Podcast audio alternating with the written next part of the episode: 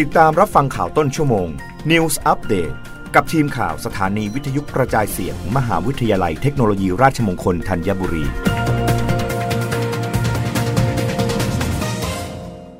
รับฟังข่าวต้นชั่วโมง โดยทีมข่าววิทยุราชมงคลธัญบุรีค่ะ รอฟฟทตอกย้ำการเป็นผู้ให้บริการรถไฟฟ้าระดับสากล ด้วยผลสำรวจความพึงพอใจ พร้อมเดินหน้าขับเคลื่อนองค์กรไปสู่ปีที่ 12 ยกระดับการให้บริการอย่างมีประสิทธิภาพ นายสุเทพพันเพงกรรมการผู้อำนวยการใหญ่บริษัทรถไฟฟ้ารอฟทจำกัด หรือผู้ให้บริการรถไฟฟ้าชานเมืองสายสีแดง เปิดเผยว่าหลังจากการให้บริการรถไฟฟ้าชานเมืองสายสีแดง ที่เปิดให้บริการเชิงพาณิชย์มาเป็นระยะเวลากว่า 6 เดือน ยอดผู้โดยสารที่มีจำนวนเพิ่มสูงขึ้น รวมทั้งสำรวจความพึงพอใจผู้โดยสาร สถิติความตรงต่อเวลาและความน่าเชื่อถือของรถไฟฟ้าชานเมืองสายสีแดง ตั้งแต่เปิดให้บริการเชิงพาณิชย์อยู่ที่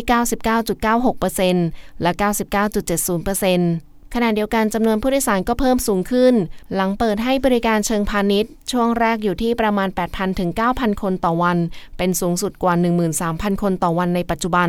และผลสำรวจความพึงพอใจผู้โดยสารที่จากคะแนนเต็ม 5 ปรากฏว่าอยู่ในเกณฑ์ดีทุกด้าน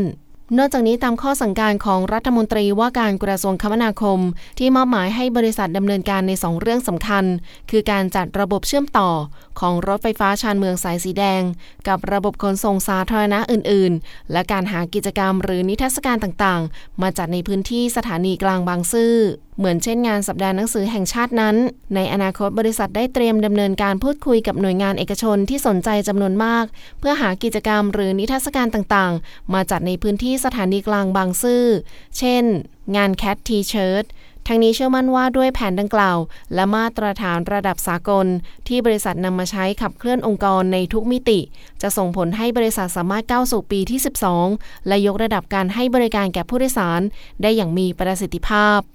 รับฟังข่าวครั้งต่อไปได้ในต้นชั่วโมงหน้า กับทีมข่าววิทยุราชมงคลธัญบุรีค่ะ รับฟังข่าวต้นชั่วโมง News อัปเดตครั้งต่อไป กับทีมข่าวสถานีวิทยุกระจายเสียง มหาวิทยาลัยเทคโนโลยีราชมงคลธัญบุรี